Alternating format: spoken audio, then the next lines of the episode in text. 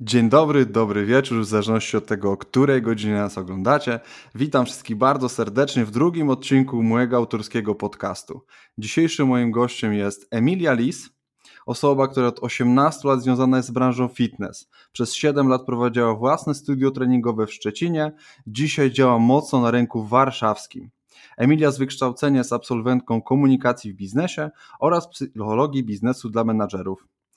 Emilia na co dzień prowadzi swojego bloga pod adresem emilialis.pl i zajmuje się profesjonalnym pomaganiem instruktorom i klubom w zakresie komunikacji z klientami. Cześć Emilia. Cześć Marcin, witam Cię gorąco, bo pogoda u mnie dzisiaj akurat fajna, ale może nasi słuchacze mają trochę gorszą, jak słuchają, ale mam nadzieję, że trochę im tej pozytywnej energii przeniesiemy, damy trochę. Jasne. W tym roku mamy dziwny rok, dziwny maj, dziwną pogodę, także jesteśmy w takiej oryginalnej, wyjątkowej sytuacji. Dzisiaj będziemy sobie mówić z Emilią o komunikacji, którą, którą mamy jako instruktorzy, którą prowadzimy jako instruktorzy, którą my sami planujemy jako trenerzy.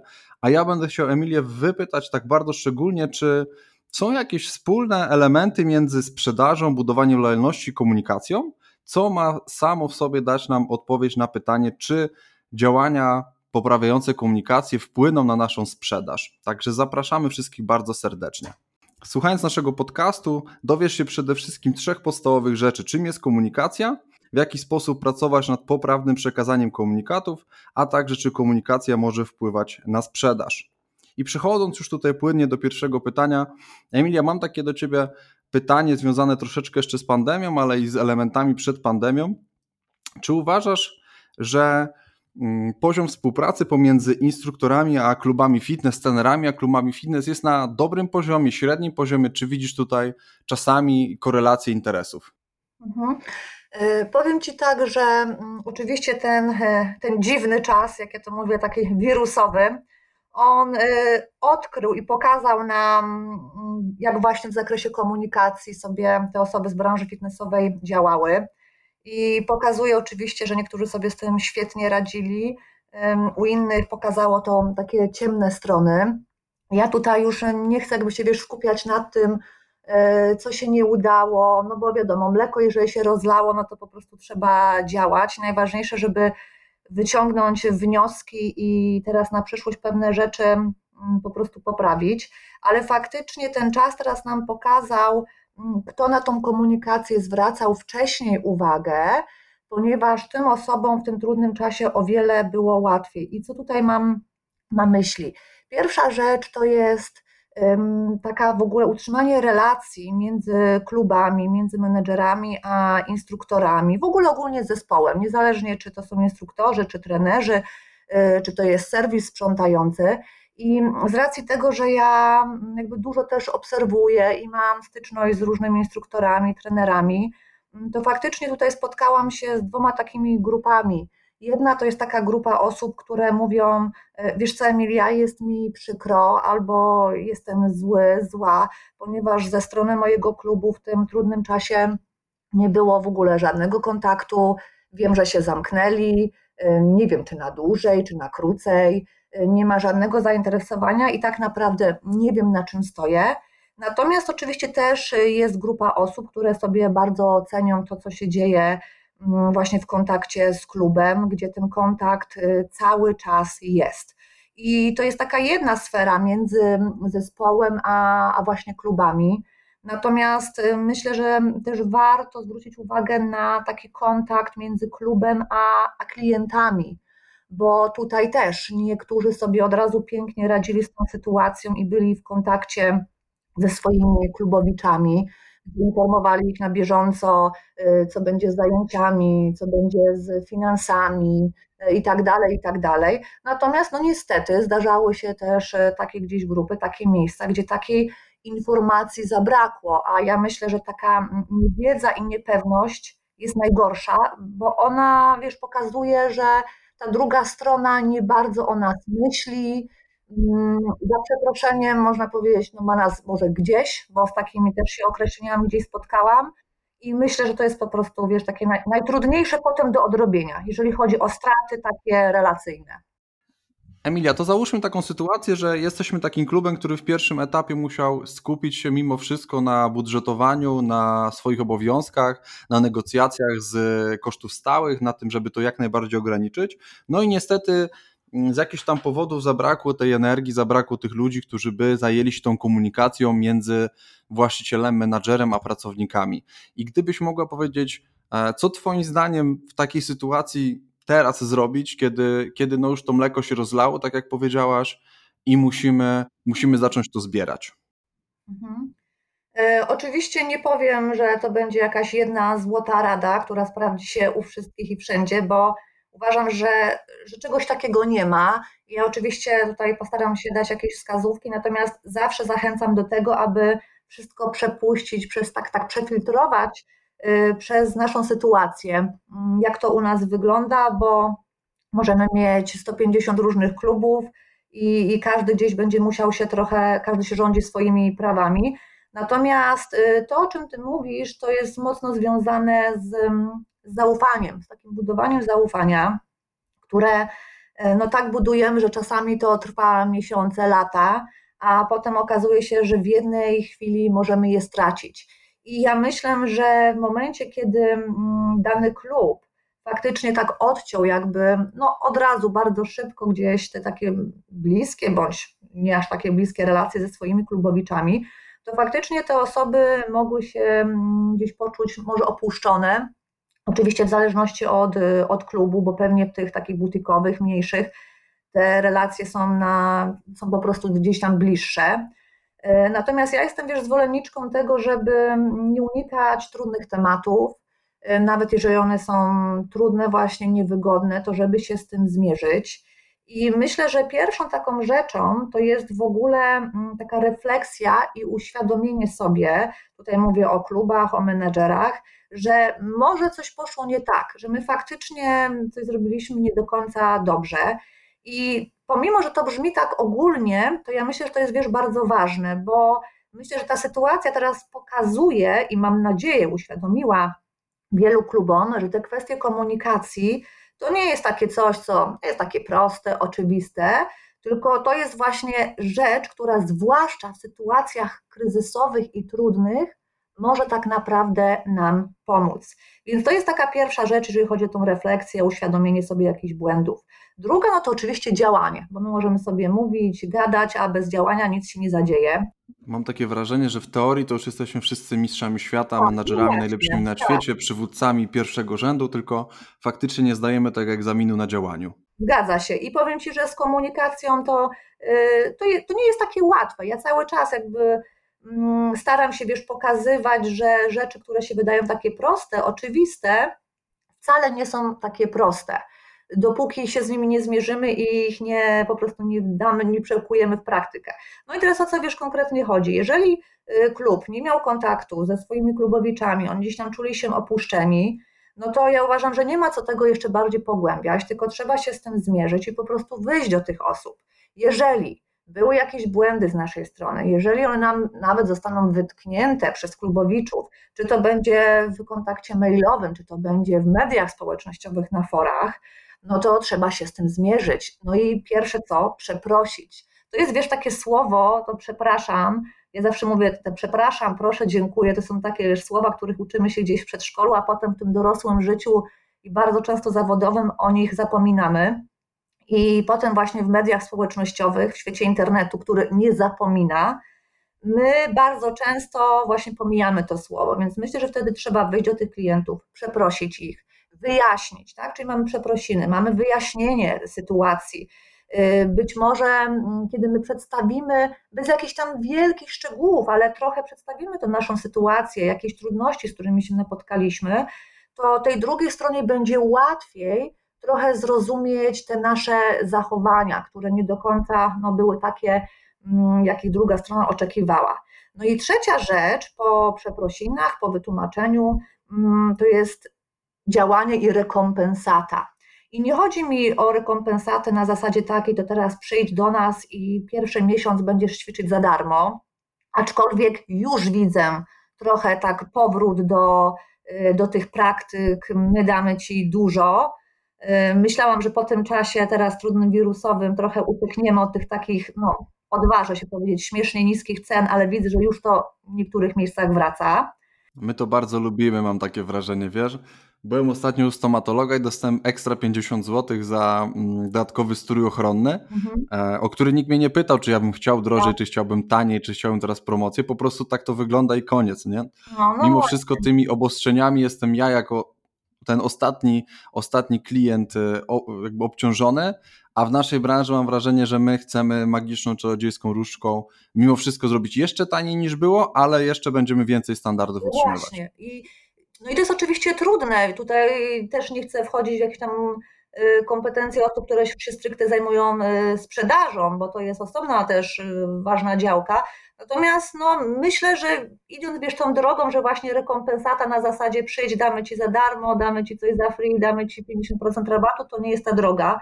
I rekompensatą bardzo często może być nawet jakaś, wiesz, mała, mała, wielka rzecz. Jeżeli my chcemy jakiś przedłużyć karnet, no to nie musimy, wiesz, o miesiąc, możemy nawet o, nie wiem, o tydzień. To mogą być jakieś prostsze po prostu rozwiązania, a ja i tak wychodzę, wiesz, z założenia, że mm, jeżeli jakieś relacje po prostu zostały zaburzone, to mm, bardzo często naszym klubowiczom nie tyle zależy na takich aspektach finansowych. Oczywiście nie mówię, że wszystkim, bo niektórzy będą zawsze patrzyli przez pryzmat portfela, ale mm, u wielu osób została zachwiana taka, mm, taka fajna relacja, to, że oni czują, że w ogóle są zauważeni, że ktoś z nimi ma, ma kontakt.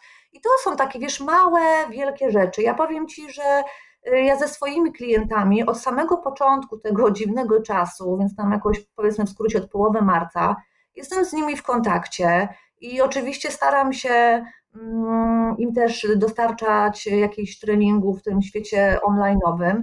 Natomiast bardzo często to jest coś takiego, że ja do nich wyślę nawet maila i się zapytam: y, Słuchaj, Ania, Magda, Tomek, y, jak ci mija dzień, jak się czujesz? I ja widzę, że to się sprawdza, wiesz, że oni mi odpisują, że w ogóle dziękują za to, że ktoś w ogóle do nich wyciągnął rękę.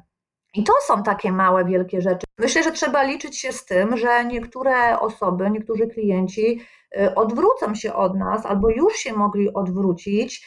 Mm, no i wtedy też trzeba mieć dużo takiej pokory i po prostu przyjąć na klatę to, że Mm, są jakieś konsekwencje naszych y, błędów i myślę, że też nie zawsze będzie dobrym rozwiązaniem takie mm, staranie się przyciągnięcie klienta do nas y, na siłę. Y, I nawet jeżeli klient nam powie nie, albo na razie nie, nie chcę na razie do Was wrócić, to nie znaczy, że on do nas nie wróci za jakiś czas. Tylko wtedy właśnie jest ważne, co my zrobimy. Czy będziemy działać pod wpływem emocji i powiemy takiemu klubowiczowi w skrócie nie to nie, to idź sobie gdzie indziej, czy okażemy, wiesz, empatię, takie zrozumienie i może przyznamy się do jakichś błędów, ale pokażemy gotowość do dalszych działań i poprawy i odezwiemy się za jakiś czas. I może wtedy taki klient faktycznie zobaczy, że my wyciągnęliśmy wnioski i da nam szansę. Ja nie mówię, że to jest proste i to się zadzieje raz, dwa, ale myślę, że, że warto pójść tą drogą. Super, Emilia. Teraz przejdziemy troszeczkę do innego tematu niż komunikacja, bo to będziemy zgłębiać dzisiaj bardzo mocno, ale teraz chciałbym za troszkę więcej popytać Ciebie o Ciebie tak naprawdę i chciałbym zapytać, dla kogo ta Emilia tworzy swoje treści? Kim jest Twoja grupa docelowa, gdybyśmy mieli tak to określić? E, na początku, gdy zajęłam się tym tematem e, komunikacyjnym tak w branży fitnessowej, tanecznej, to skoncentrowałam się głównie na, na instruktorach, na instruktorach zajęć grupowych i fitness i, i właśnie tanecznych. Natomiast ym, z każdym kolejnym gdzieś miesiącem, rokiem widziałam, że ym, to wszystko musi działać spójnie i w połączeniu z klubem, z menadżerami, i faktycznie też zaczęłam się otwierać właśnie na, na to, aby te treści kierować do osób zarządzających klubami. I powiem tak, że cały czas jakby w pierwszej kolejności mm, faktycznie skupiam się na, na instruktorach, natomiast myślę, że to wszystko musi się łączyć. Dlaczego? Dlatego, że jeżeli mamy instruktora, takiego bardzo świadomego tych kwestii komunikacyjnych, takiego, który zgłębia ten temat, i on nie działa w pojedynkę, nie ma jakiegoś swojej, swojego studia, ale pracuje u kogoś w klubie, to co z tego, jeżeli on będzie zwracał na jakieś właśnie istotne kwestie uwagę, jak nie będzie miał wsparcia, jak nie będzie miał zrozumienia e, ze strony klubu. I taki instruktor na przykład będzie chciał być e, fair, będzie chciał poruszać różne tematy, nieraz właśnie niewygodne, aby uniknąć jakichś problemów w przyszłości. Natomiast jeżeli druga strona, ten menedżer czy właściciel, będzie zamykał się na to, no to wiesz, nic z tego dobrego nie wyjdzie. To samo w drugą stronę. Będzie fajnie wszystko w klubach funkcjonowało, jeżeli menedżerowie w ogóle zauważą, że ta komunikacja faktycznie ma wielką moc, bo wtedy będzie im zależało na tym, aby mieć w swoim zespole instruktorów kompetentnych i kompetentnych nie mówię tylko o kwestiach merytorycznych e, związanych z prowadzeniem zajęć, ale właśnie o tym budowaniu relacji. Będą wtedy brali też pod uwagę wszelkie procedury, wiesz, rzeczy związane ze spóźnieniami instruktorów, e, z jakimiś rzeczami, które się w klubie nie udają, gdzie mamy zaangażowaną recepcję, menedżera, e, właśnie instruktorów i klientów. Jeżeli menedżer nie będzie się tym zajmował, no to potem mamy sytuację pod tytułem instruktor spóźnia się pół godziny na zajęcia, a klienci są pozostawieni y, po prostu sobie, y, nie ma żadnego kontaktu z recepcją, z menedżerem nie wiadomo, co się dzieje. I, I, to nie są sytuacje wymyślone, bo ja jako także klient y, różnych klubów nieraz obserwowałam, byłam świadkiem takich sytuacji. No i wtedy właśnie się kłania to, czy osoby zarządzające klubem w ogóle stawiają na tą komunikację, bo instruktor może wtedy robić cuda, e, jak, ale jak nie będzie, wiesz, przykład szedł z góry, mm, to po prostu się to nie zadzieje. Więc tak podsumowując, jakby instruktorzy w pierwszej kolejności, e, natomiast także menedżerowie klubów, którzy powinni nad tym wszystkim czuwać. Wiesz co, Emilia, ja się z tym w 100% zgadzam i sam zaobserwowałem, że jest to taki zespół naczyń połączonych ze sobą, czyli mm, instruktorzy są zależni od właścicieli, od menadżerów i odwrotnie bardzo mocno, bo, bo, bo w tym pierwszym froncie stoją e, instruktorzy czy trenerzy, a, a w drugim froncie, oczywiście w tym froncie takim trochę z tyłu, e, stoją sobie ci nasi menadżerowie. I tutaj jeżdżąc, jeżdżąc po Polsce, bardzo często gdzieś tam zapraszany, jestem pytany o takie złote reguły, co zrobić, żeby zacząć sprzedawać. Przecież ja tym ludziom mówię, żeby sprzedawali, oni mnie nie słuchają. E, I tutaj oczekują ode mnie mm, takiej złotej reguły, skąd, co tutaj zrobić. Ja tutaj odpowiadam bardzo prosto. Zapytaj tych ludzi, co oni by zrobili, żeby faktycznie zrobić wyniki e, w tym klubie, po to, żeby oni wymyślili swoje pomysły i je wdrażali, bo będą one po prostu skuteczniejsze. Ja mogę wiedzieć, co moim zdaniem działa i, i co działa w wielu miejscach, ale jeśli oni to wymyślą, oni to zakomunikują i poczują się docenieni, e, to faktycznie widzę tutaj z tego dużo większą skuteczność skuteczność e, działań. Tak, ale wiesz co, to y, mogę, mogę do tego właśnie się odejść tak szybko, co powiedziałeś, Pewnie. a propos tego czucia się docenionym i, i wyjścia z takimi pomysłami właśnie zespołu.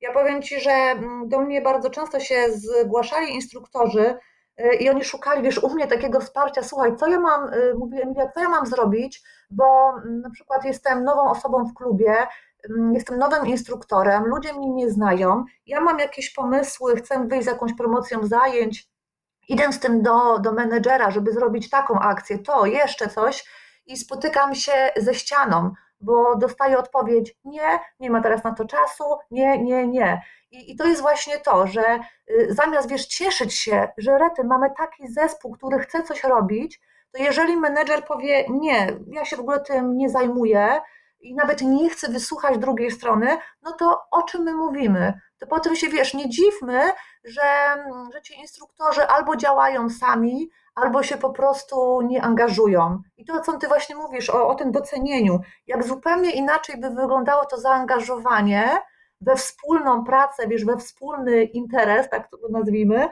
y, gdyby te właśnie osoby czuły, że w ogóle mają z kim pogadać i ich zdanie się liczy. Super. Emilia, wiemy już, e, dla kogo tworzysz treści, ale ty jako osoba aktywna pomyślałaś, że podczas pandemii można stworzyć pewien projekt i chciałbym chwilkę o nim porozmawiać. Jest to projekt e, skierowany do tworzenia treningów online. Czy uważasz, że mm, no to jest takie chwilowe, czy to będzie dłużej sobie działało? Jakie jest, jakie jest Twoje zdanie na ten temat? E, powiem Ci tak, rozmawiamy teraz już w momencie, kiedy luzują się te obostrzenia. Niektórzy już wrócili do, do pracy na salach w jakimś jeszcze niepełnym wymiarze, kolejni się szykują i, i lada dzień będą wracać. I nie ukrywam, że już widzę też takie rozluźnienie, jeżeli chodzi o właśnie o tą kwestię online.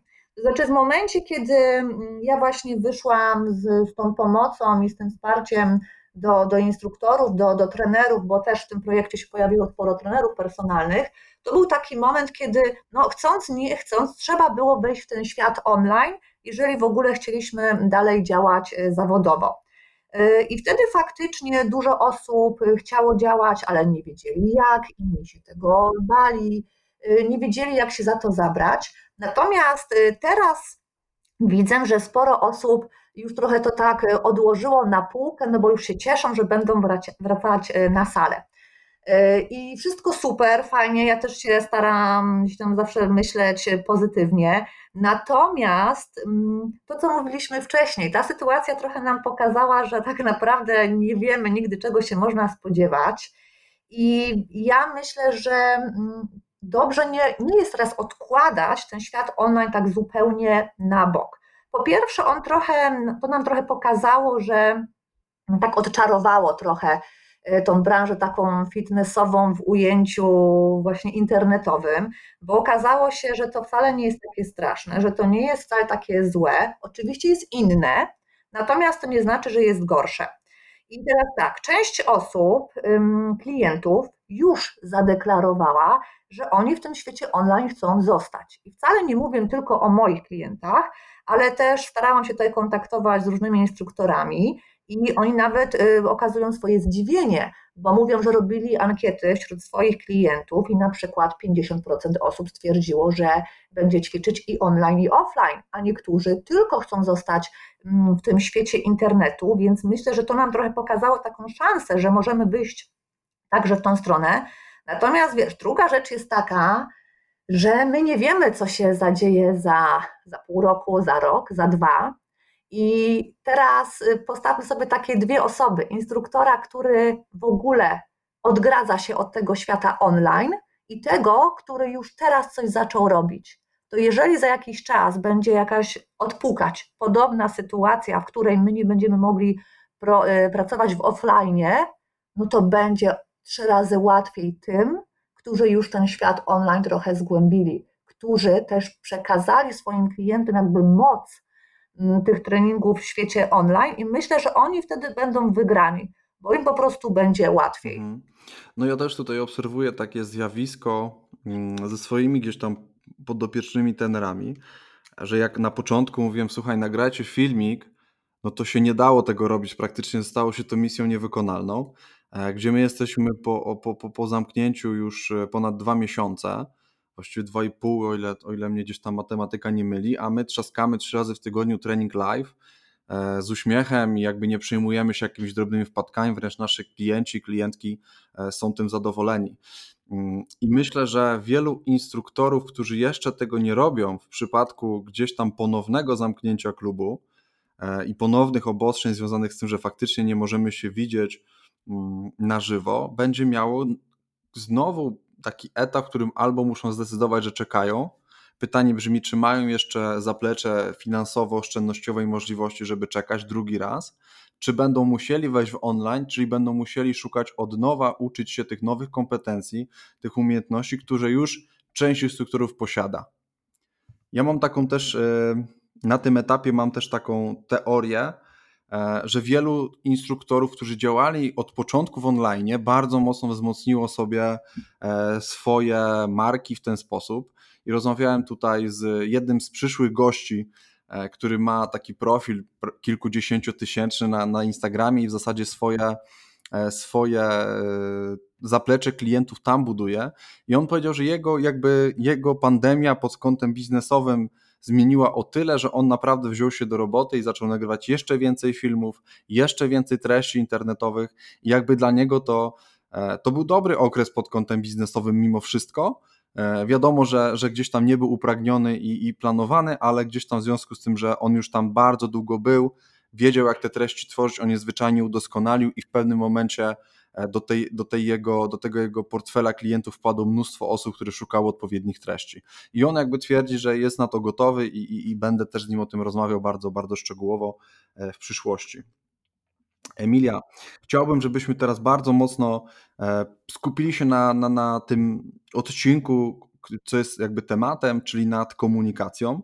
I mówimy sobie, komunikacja jest taka, komunikacja jest taka, ale gdybyśmy mieli najprościej wyjaśnić, czym właściwie jest ta komunikacja tak od początku. Mhm. E, to znaczy, wiesz, chciałabym uniknąć tutaj takich e, regułek bardzo jakichś formalnych, więc postaram się to tak jakby skrócić i mm, żeby to brzmiało jak najbardziej tak prosto, łatwo, lekko i przyjemnie. O właśnie. Więc jeżeli chodzi o tą komunikację, to jest po prostu mm, taka wymiana, wymiana komunikatów między dwoma osobami przynajmniej, tak? Jeżeli mówimy o tej komunikacji interpersonalnej. Czyli y, mamy jedną osobę, mamy drugą, czyli jest nadawca, jest odbiorca, no i jest ta treść, którą chcemy przekazać. Czyli to jest przekazywanie naszych, może być informacji, naszych y, uczuć, y, naszych przekonań, a gdybyśmy mieli to jeszcze bardziej skrócić, to można wtedy powiedzieć porozumiewanie się. Mhm. Wiesz co, ja mam taki problem, bo e, trochę teraz tak e, zażartuję sobie, ale. To często jest tak, że ja wiem i chcę coś powiedzieć w dobrej wierze. Jestem przekonany, że mówię to idealnie i moi odbiorcy no muszą zrozumieć ten komunikat tylko i wyłącznie w ten sposób, w który ja chcę go przekazać i które są moje intencje, są takie, a nie inne i w mojej ocenie są, no, no nie jest to do podważenia, po czym przedstawiam swój komunikat i z jakichś powodów on po prostu jest odbierany zupełnie inaczej mi, mi się wydawało, że, że ja go zakomunikowałem. E, I, I widzę w tym taki duży problem. Czy są jakieś elementy, które wpływają na to, że no mi się wydaje, że mówię coś cudownie i jasno, prosto, a ktoś odbiera to zupełnie inaczej? Wiesz co, ja myślę, że my e, wszyscy się cały czas uczymy. I to, że ja jakoś zgłębiam e, ten temat, to nie znaczy, że ja też robię wszystko idealnie. I ja też cały czas wyciągam wnioski, uczę się, obserwuję także właśnie to, jak moje komunikaty trafiają do innych.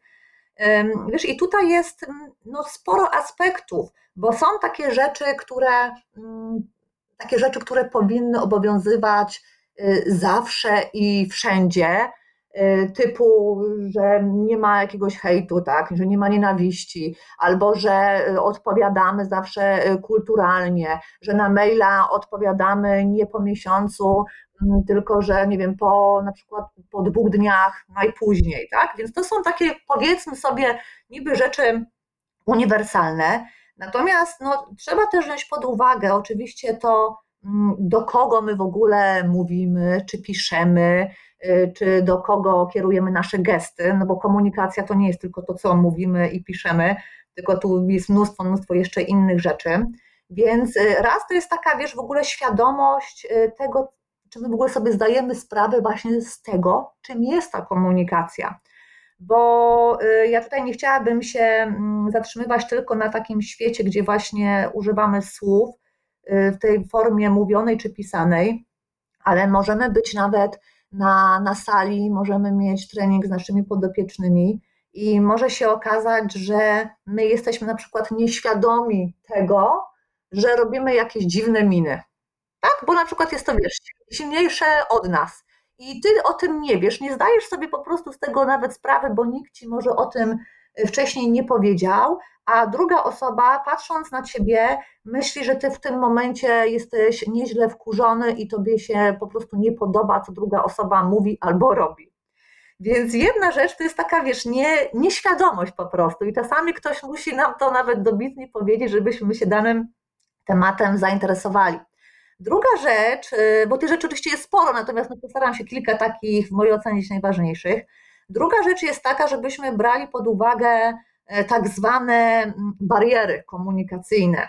Czyli my musimy sobie zdawać sprawę z tego, że nie jest ważne tylko to, co my chcemy, no, zatrzymałem się przy tej takiej werbalnej, powiedzieć, ale jakie mamy ograniczenia wokół. Czyli jeżeli na przykład ty odpisujesz komuś na na jakiś komentarz, który pojawił się pod Twoim postem.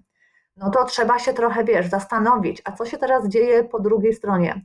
Czy ta osoba na przykład jest teraz wkurzona, zdenerwowana, bo wtedy może się okazać, że ty powiesz coś w dobrej wierze, y, ale jedno słowo może już zadziałać na Twoją niekorzyść.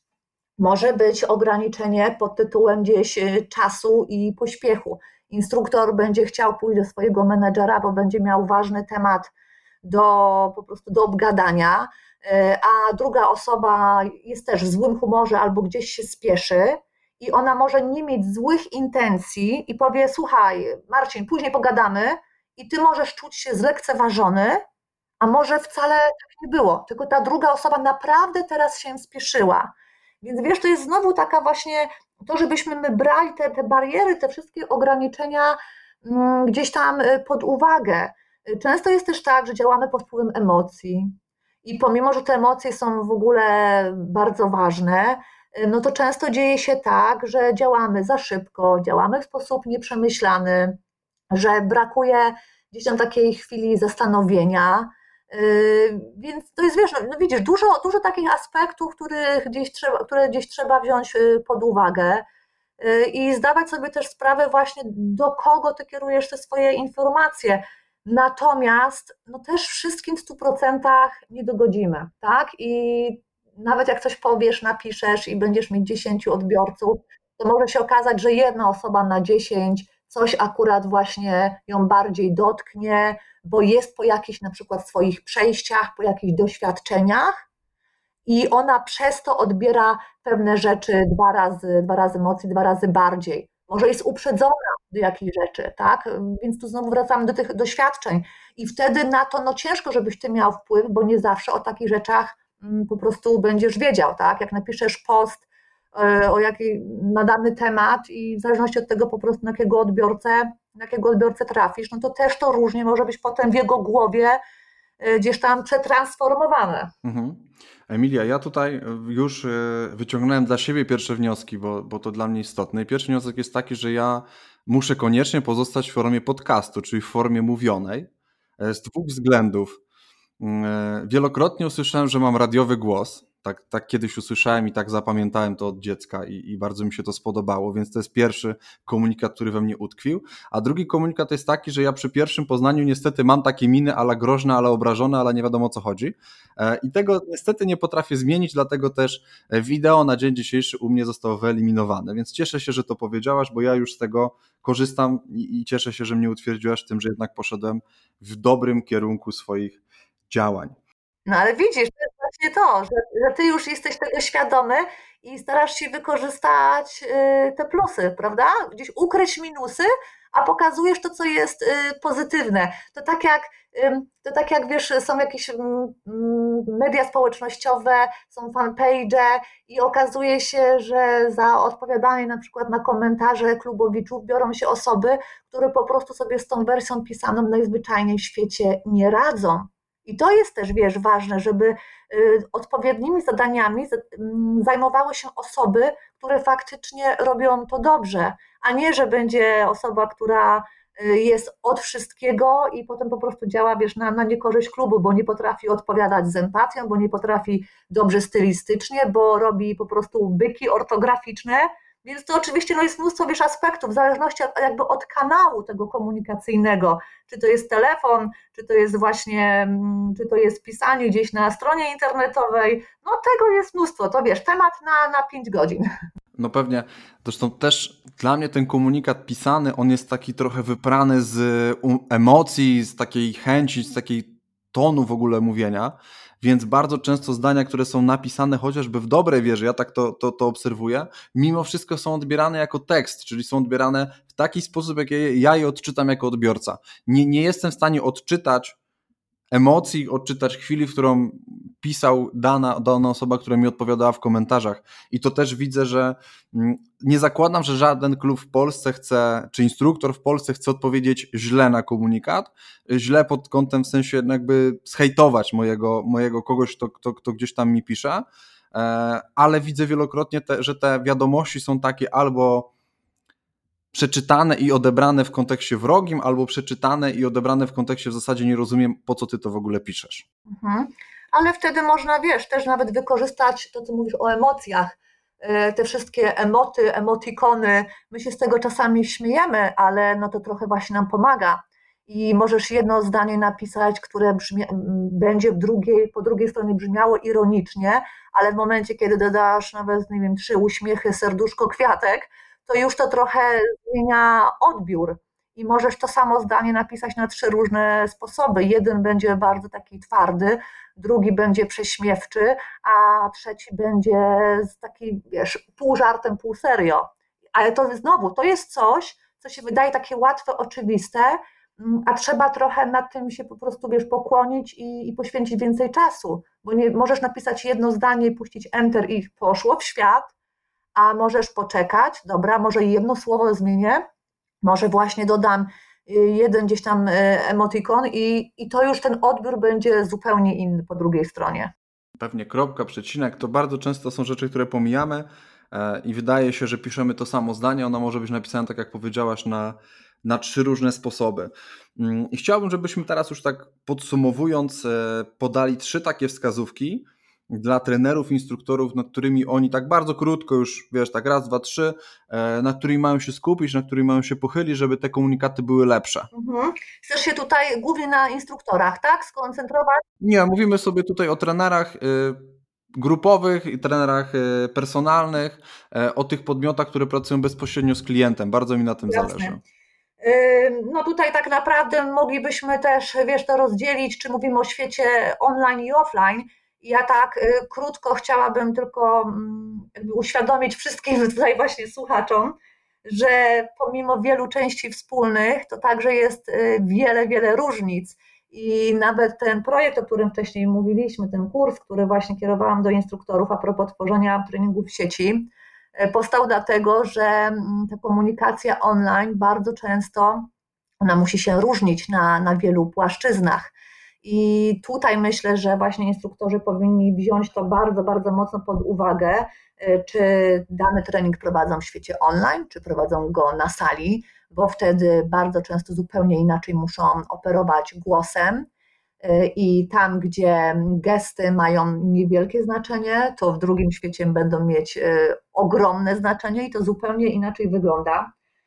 Natomiast gdybym miała podejść do tego tak mm, dosyć uniwersalnie, to postawiłabym tak. Po pierwsze, na takie małe, wielkie rzeczy. Ja bardzo często o tym mówię i chyba będę mówiła zawsze, bo te małe, wielkie rzeczy to są nawet takie mm, sytuacje typu dzień dobry, przepraszam, dziękuję, do widzenia. Yy, I to jest znowu coś, co się wydaje być takim oczywistym, ale uwierz mi, Marcin, że tego bardzo często brakuje bo ja jestem, patrzę to wszystko z trzech perspektyw, tak jak Ty mówiłeś, że z dwóch perspektyw, to ja z trzech, bo oprócz instruktora, e, a także przedsiębiorcy, to jeszcze jako klienta, gdzie też bardzo często nim jestem. I widzę, że często instruktorzy, i to o dziwo, ci, którzy są w tym biznesie od lat, zapominają o takich podstawowych rzeczach, nie ma uśmiechu, e, nie ma przywitania, nie ma słowa przepraszam, kiedy wchodzą na salę spóźnieni. Więc to są, wiesz, takie małe, wielkie rzeczy.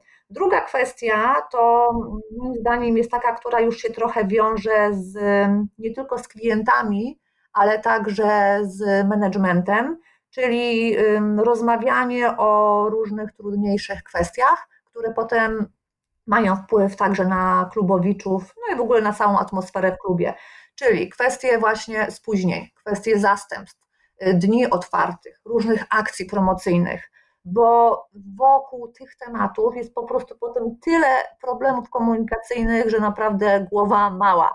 Bo kiedy te kwestie nie będą ustalone na początku współpracy, to potem okazuje się, że instruktor ma szukać sobie zastępstwa, jest w trudnej sytuacji, menedżer mówi załatw to sobie sam, ja ci nie pomogę. Albo na przykład przychodzi, przychodzą jakieś dni otwarte, y, menedżerowi się wydawało, że to będzie oczywiste, że będziesz prowadzić na przykład za darmo. Instruktor mówi, no ale to nie, to raczej to nie jest oczywiste. No i okazuje się, że po prostu pewne mm, kwestie nie zostały ustalone na początku.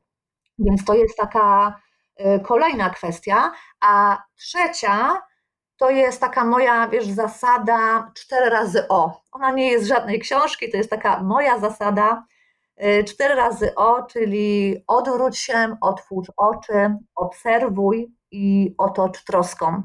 Odwróć się, czyli w ogóle nawet dosłownie odwróć się od lustra, stań przodem do, przodem do swoich ludzi, pokaż uśmiech, nawiąż z nimi kontakt wzrokowy, pokaż, że jesteś dla nich. Y, otwórz oczy, czyli otwórz oczy na to, że druga osoba może coś odbierać zupełnie inaczej.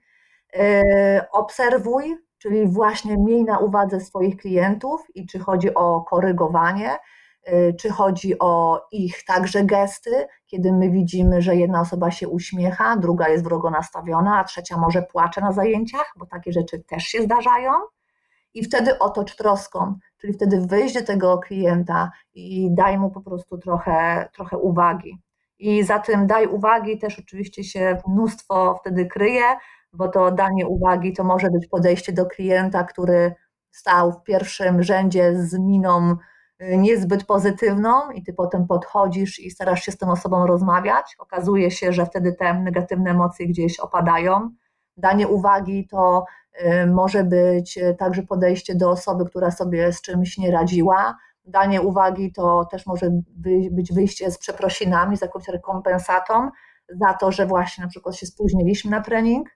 Więc no, jak widzisz, ja nie potrafię o tym powiedzieć tak krótko w trzech, w trzech zdaniach, bo się po prostu widzisz nie da, bo, bo za każdą z tych rzeczy idzie coś dalej i coś dalej po prostu jeszcze się łączy jedno z drugim i, i na tym po prostu trzeba się wtedy, wiesz, pochylić, pochylić głębiej i bardzo często takie twarde rzeczy, jakieś nawet procedury w klubach y, opakować w takie miękkie umiejętności albo odwrotnie. To, co jest takie miękkie, związane z relacjami, opakować nieraz właśnie w zasady, w procedury, żeby klienci wiedzieli, na czym stoją, żeby instruktorzy wiedzieli i żeby osoby zarządzające też wiedziały. Super. Mam dla Ciebie też takie przygotowane pytanie, jakie błędy mm, popełniają instruktorzy, czy jakie błędy najczęściej widać, ale pozwoliłem sobie na, e, na podstawie tego, co powiedziałaś dobrego, stworzyć swoje cztery zasady i stworzyć trzy takie rzeczy, e, które, które tutaj zaobserwowałem i jak mówię dobrze, to proszę potwierdź, jak czegoś brakuje, to proszę powiedz. I pierwsza taka zasada, która mi wyszła, nie rób małych, wielkich rzeczy, czyli nie witaj się, nie dziękuj, nie przepraszaj, to jest pierwsza. Nigdy, ale to nigdy nie rozmawiaj o trudnych kwestiach, udawaj, że nie istnieją. To jest druga zasada tego, jakie błędy popełniać. Trzecia zasada to cztery razy N. Nie odwracaj się, nie otwieraj oczu, nigdy nie obserwuj i nigdy nie otaczaj troską. Czy takie coś moglibyśmy stworzyć jako błędy, czy coś jeszcze byś tutaj dodała? No to, to tak pięknie podsumowałeś właśnie to, to, o czym mówiłam. Czy ja bym dodała? No ty mi powiedz, ja bym coś dodała i zaraz ci podam 20 kolejnych rzeczy. To, to faktycznie można, wiesz, mnożyć i mnożyć, bo mm, ja myślę, że teraz, wiesz, warto też by było trochę się pochylić nad tym światem, y, nad tym światem online, bo myślę, że też fajnie trochę do tego się y, odnieść, do tego właśnie, co się działo teraz w trudnym, tym trudnym czasie kiedy instruktorzy działali w sieci, mm, bo bardzo często tu nawet dochodziło do jakichś takich kwestii i technicznych, gdzie nie zwracali uwagi na, na podstawowe rzeczy typu gdzieś głos, kadr, e, uwaga, gdzieś kontakt wzrokowy z tymi klientami. A to też jest komunikacja. I to są właśnie aspekty. Tak. Emilia, to może porozmawiajmy sobie o tych błędach, którzy, które instruktorzy popełniają, popełniali albo których mogą uniknąć w tej sferze sprzedaży online'owej, tej działalności online'owej? Możemy, tak, no bo to wiesz, bo my tak się skupiliśmy na tym, e, tam co powiedzieć, co napisać, a w aspekcie tego świata online to jest, wiesz, no dużo takich zupełnie innych kwestii. To nie jest tak, że ktoś, kto prowadził zajęcia na sali, to on sobie teraz włączy start i mu wyjdzie tak samo super. Mhm. No. To, to, to powiedz mi, co, co gdzieś tam może na podstawie Twojej grupy zaobserwowałaś, że faktycznie e, co kuleje, no bo to, to tu o to chodzi, na co, na co nasi słuchacze powinni zwrócić uwagę, jeżeli będą chcieli robić to po prostu lepiej. Mhm, jasne.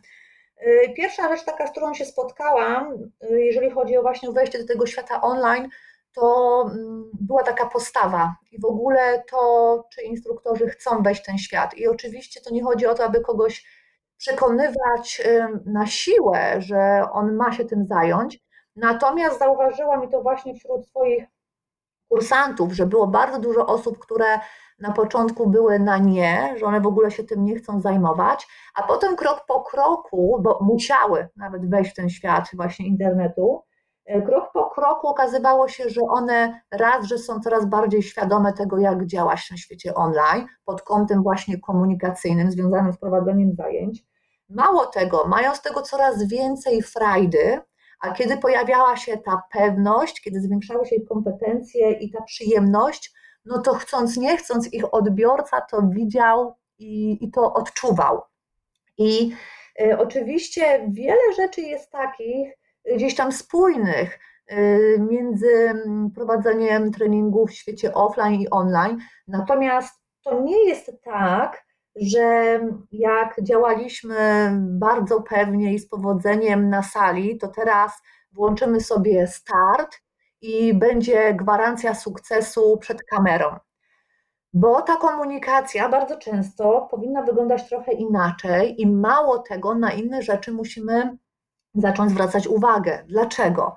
Takim podstawowym y, kryterium powinno być to, że na sali, no powiedzmy tutaj o takich zajęciach grupowych, jeżeli jesteśmy podczas zajęć grupowych i jest instruktor, a oprócz tego niezależnie czy to będzie 15, 20 czy 50 osób, zauważmy, że wtedy mm, ta uwaga klienta nie jest tak w 100% i w każdej sekundzie skupiona na instruktorze, bo on ma wokół wiele różnych rozpraszaczy.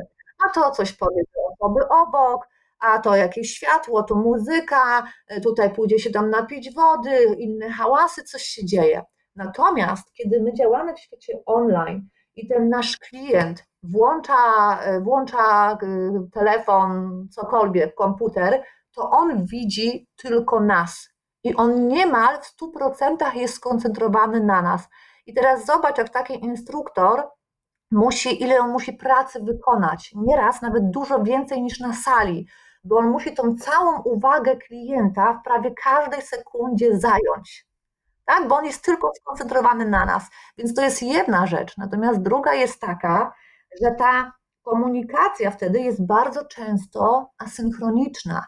Jeżeli my nie widzimy tej drugiej osoby, bo się nie łączymy poprzez jakąś platformę, gdzie możemy się widzieć, tylko on nas widzi, no to my nie możemy zadać mu pytania, jak się czujesz? I on nam nie powie jak, y, a czy jak teraz ta muzyka ci się podoba. Dopóki nie podejdzie i nam czegoś tam na klawiaturze nie napisze, to my bardzo często nie mamy pojęcia.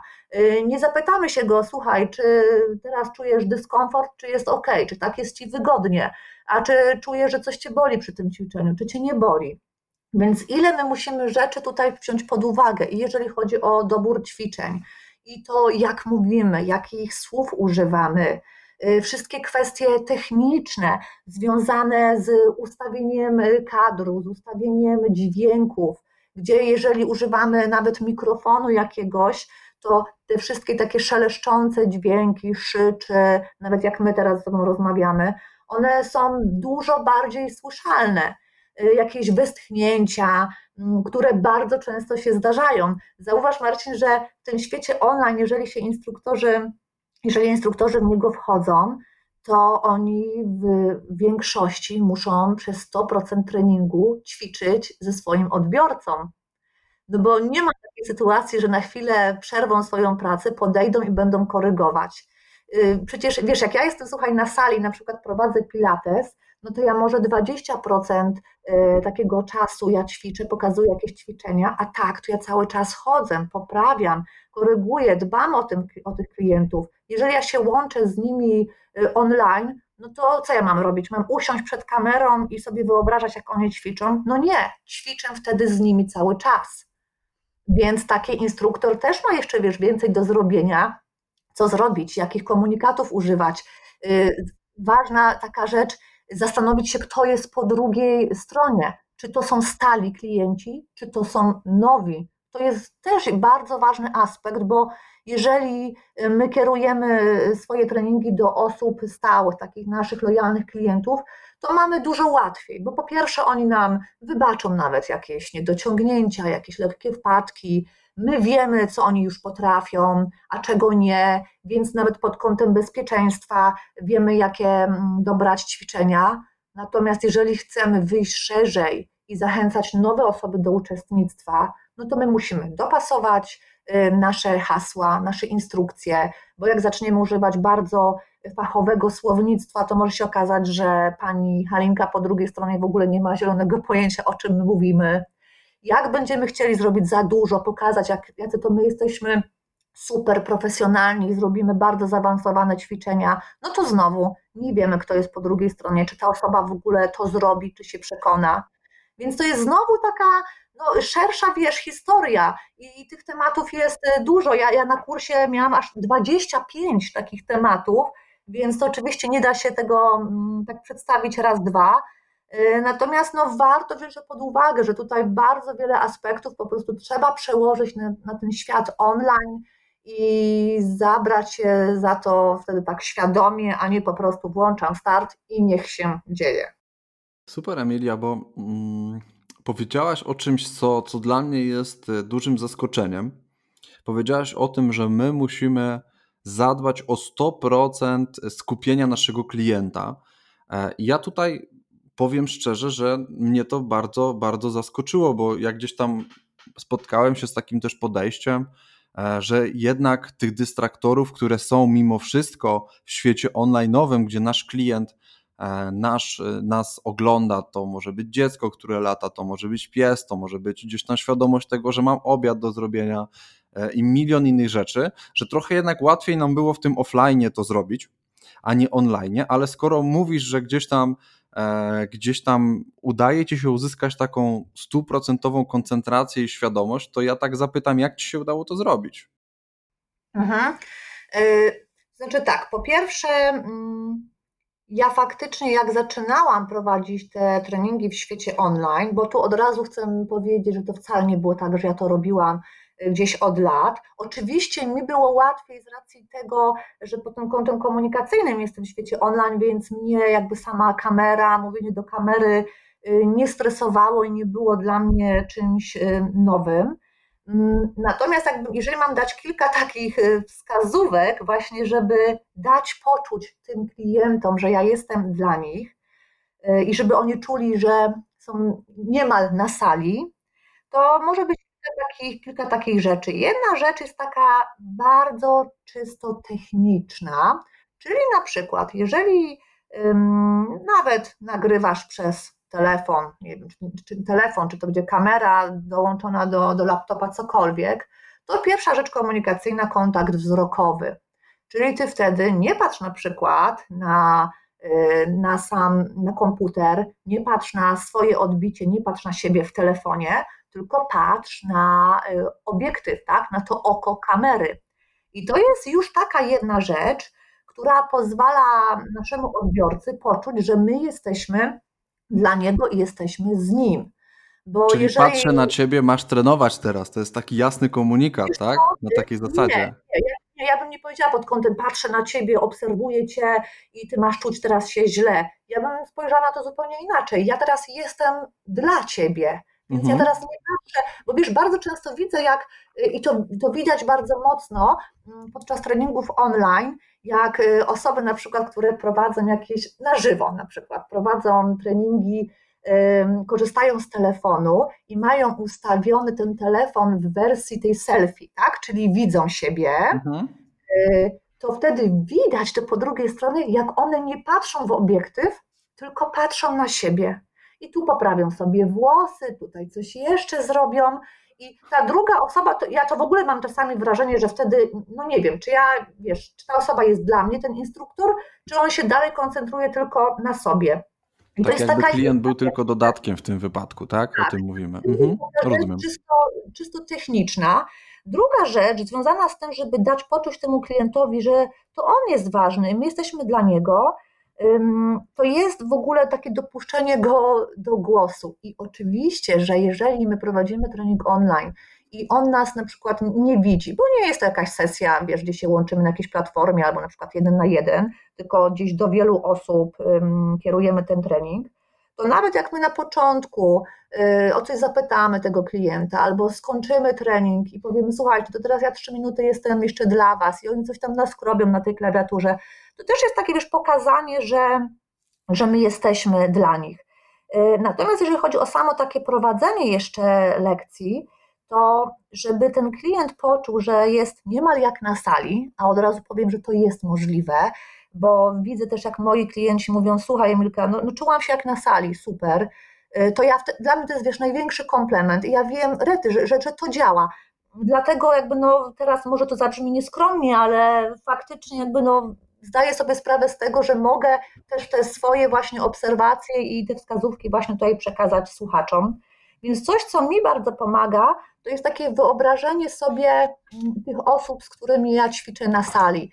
I tutaj oczywiście będzie łatwiej tym instruktorom, którzy działali w małych grupach, którzy byli w bliższych relacjach ze swoimi klientami, no bo y, trudno, żebym ja znała każdego z imienia i z nazwiska i wiedziała, y, co oni robią w swoim życiu, jeżeli mam 10 godzin dziennie i po 50 osób na sali.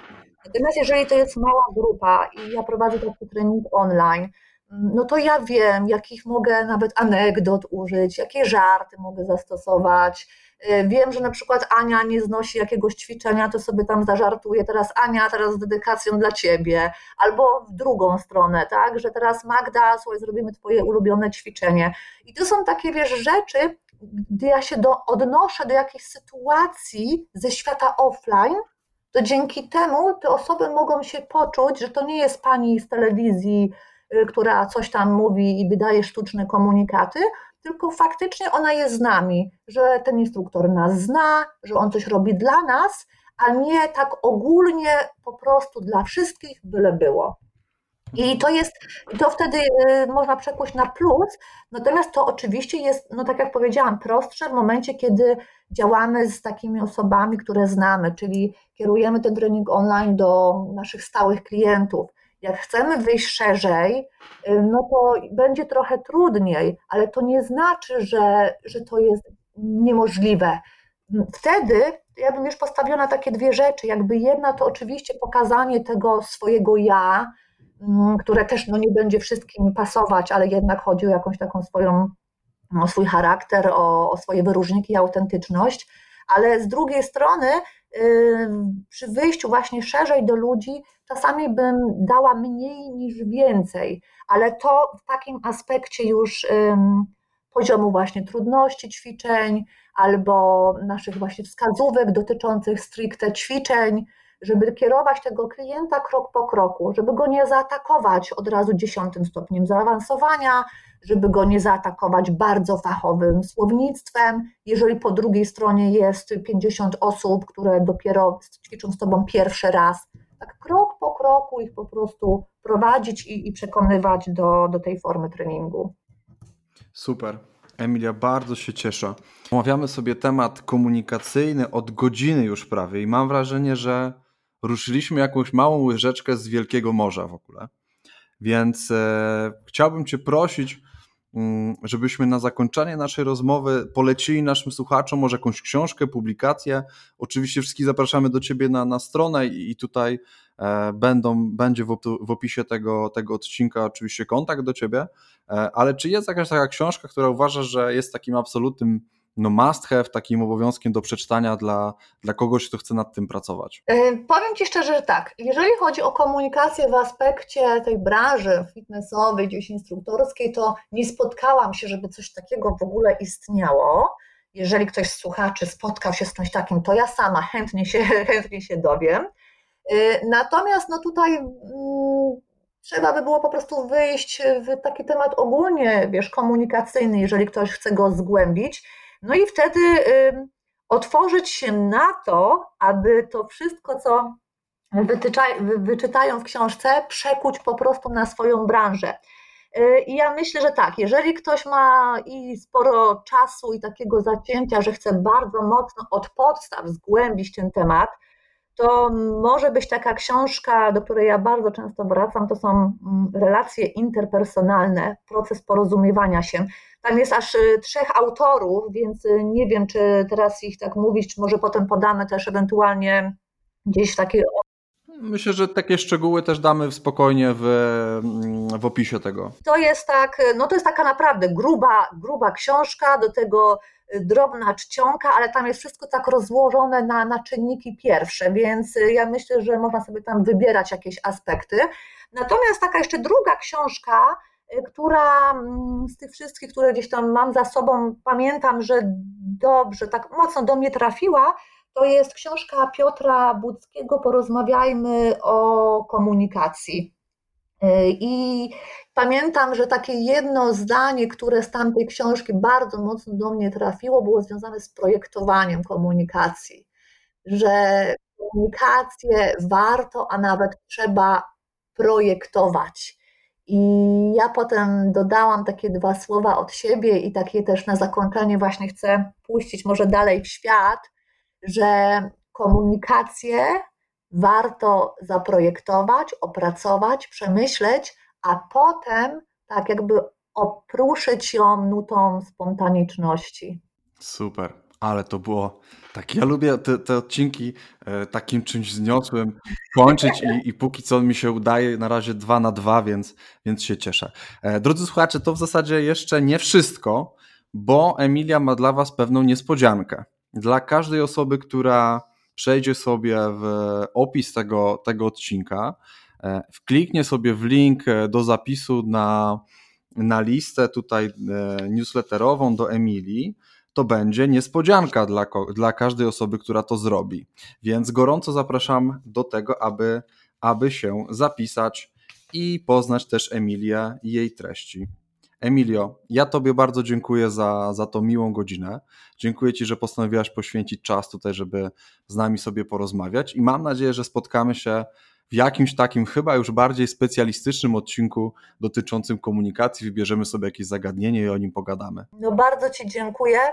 Y, i za zaproszenie do tego odcinka i w ogóle za pochylenie się nad tym tematem, bo ja wierzę, że naprawdę i widzę, nie tylko wierzę, ale widzę na konkretnych przykładach, że ta komunikacja ma wielką moc i bardzo dziękuję wszystkim słuchaczom. Mam nadzieję, że tutaj wytrzymaliście z nami do końca i że było warto. No i do zobaczenia w jakimś kolejnym odcinku. Super, dziękujemy, do zobaczenia wszystkim. Dzięki.